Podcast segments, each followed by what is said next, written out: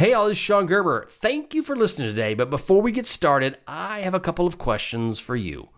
Are you caught in the daunting maze of CISSP preparation, unable to find your way forward? That's precisely where I found myself when I began studying for the CISSP. Overwhelmed would be an understatement. There are now an ocean of CISSP training programs available, and are you unsure which ones to trust? I remember the struggle, but there was nothing accessible to me outside of the pricey boot camps. And that's precisely why CISSP cyber training came into existence to illuminate your pathway towards acing the CISSP exam. At CISSP Cyber Training, I've forged the CISSP blueprint into a step by step guide to navigate you through the intricacies of the CISSP journey designed to provide you the direction and guidance you need to pass the CISSP exam confidently. But don't just take my word for it. Listen to what one of my students, Kevin Fallon, had to say about the CISSP blueprint. This is precisely what I needed in your course direction. The blueprint is the perfect roadmap to stay on track. I appreciate its clarity and tangible sense of progress it brings. A phenomenal tool for revision. And then there was another from Christopher Wagstaff. Shon Gerber, your guidance was invaluable throughout the CISSP study and certification process.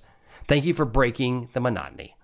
Once you've wrapped up with the podcast, make your next stop CISSPcybertraining.com and let's together turn the tide in your favor, meeting your CISSP goals and catapulting your career in cybersecurity.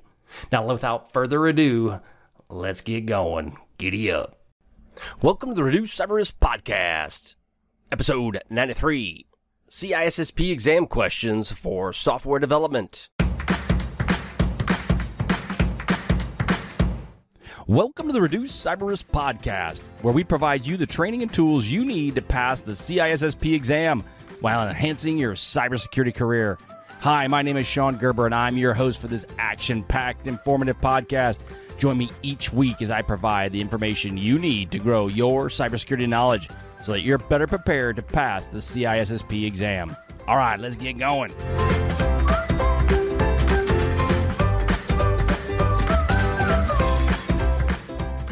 Hey, all, this is Shon Gerber with ShonGerber.com. Hope everybody's doing well. Uh, it's been a little while since I've chatted with you uh, on the podcast.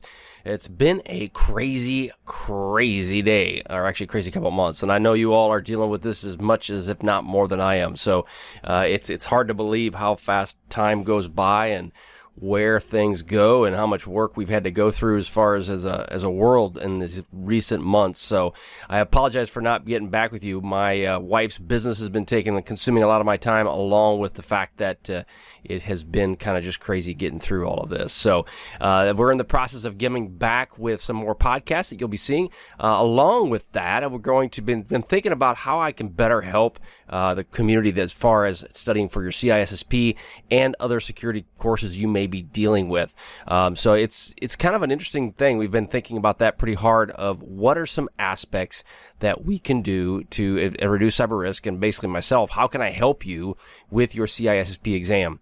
And uh, we'll, you'll be seeing a couple things that's going to come out, a new podcast around. Um, a new episode, I should say, around your career path and what are some key things you need to keep in mind. And we've talked about that routinely on this podcast.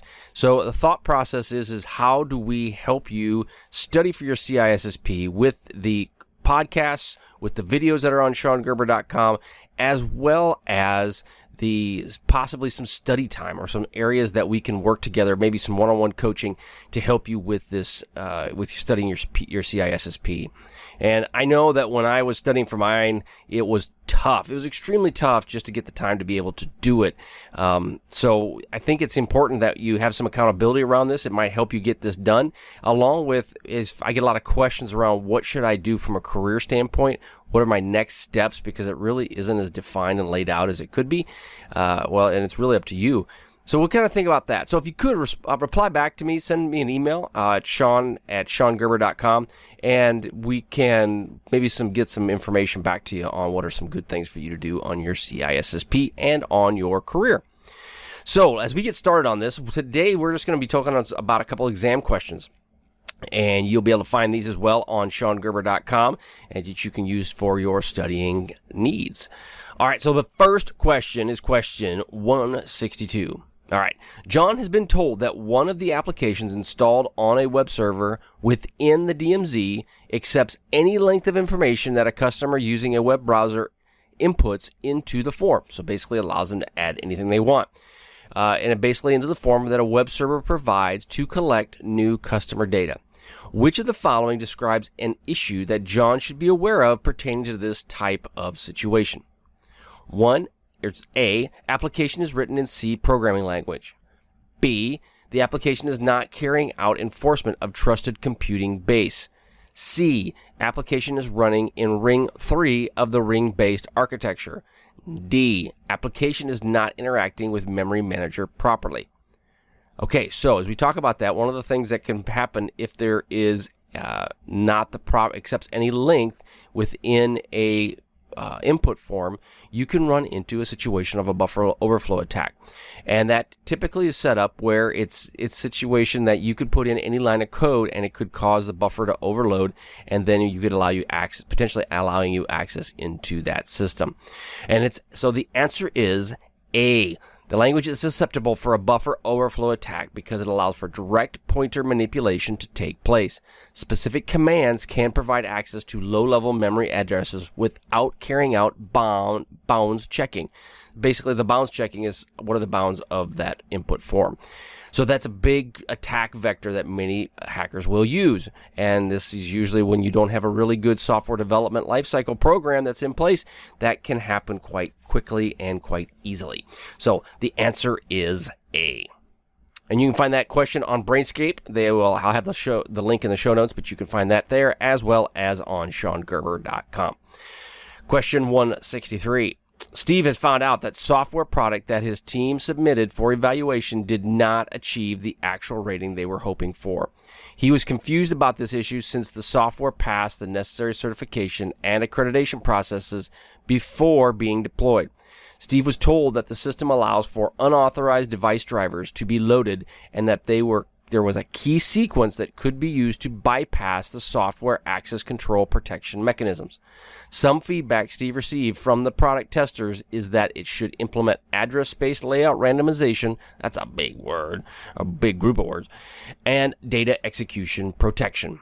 Okay, so I'm to read that one to you again because there's a lot of words in there and you're probably driving and you probably just fell asleep and hit a curb. So now that you're awake, that you fell asleep and hit a curb and now you're awake, we're going to read that question again. Steve has found out that a software product that his team submitted for evaluation did not achieve the actual rating they were hoping for. He was confused about this issue since the software passed the necessary certification and accreditation processes before being deployed. Steve was told that the system allows for unauthorized device drivers to be loaded and that there was a key sequence that could be used to bypass the software access control protection mechanisms. Some feedback Steve received from the product testers is that it should implement address space layout randomization and that it should have data execution protection. So, the questions are the answers are A, non-protected ROM sections, okay. B, vulnerabilities that allowed malicious code to execute in protected memory sections. That sounds probably more like it. C, a, predefi- a lack of predefined and implemented trusted computing base and then D, a lack of predefined implemented security kernel. Those are really those those two there don't really match. Either does does A. So it comes down to B. If testers suggest to the team that address space layout randomization and data execution protection should be integrated, this is most likely because the system allows for malicious code to be easily executed in these memory sections, and that would be dangerous, right? So uh, those are a situation where you need to consider if if they are telling you that then there's probably a reason behind it. Um, and I would also, if you have a development team that is giving you this this feedback, it would be wise just to kind of ask them, well, what, why did you come up with that solution? Because um, again, it's I've I've got my development team, and as they put aspects into their development life cycle, um, that's one of the key points that they have to work through is the vulnerabilities around those situations, and it struggles, especially for development folks. They they do struggle in that space. All right, next question. If a security mechanism offers availability, then it offers a high level of assurance that authorized subjects can blank the data, objects, and resources. A. Control. B. Audit. C. Access. D. Repudiate. So if a security mechanism offers availability, then it offers a high level of assurance that authorized subjects can blank the data, objects, and resources. A is control, B is audit, C is access, D is repudiate. And the answer is C, access. Accessibility of data, objects, and resources is a goal of availability.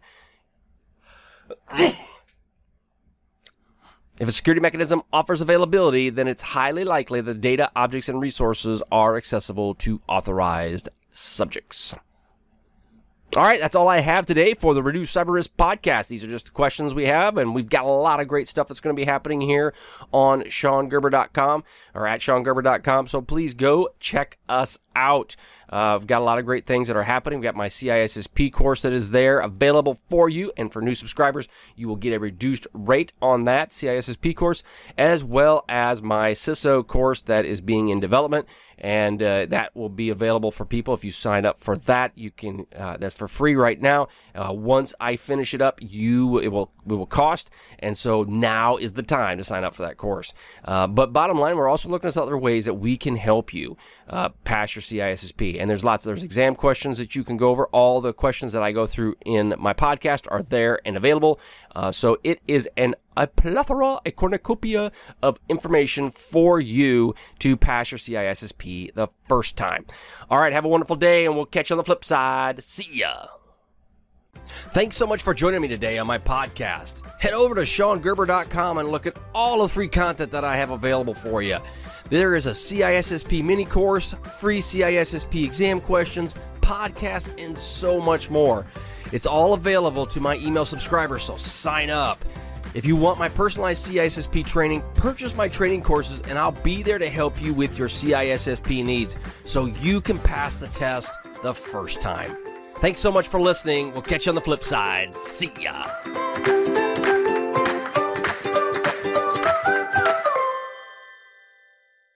Thanks so much for listening today, as it was my pleasure to prep you for the CISSP exam. But are you interested in some free CISSP exam questions? Head on over to CISSPquestions.com and sign up to join my email list, and you will gain access to 30 free CISSP questions each and every month. That's a total of 360 questions just for signing up with CISSP Cyber Training.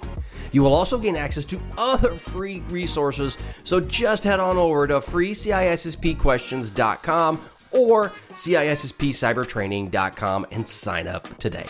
All right, have a wonderful day, and we'll catch you on the flip side. See ya.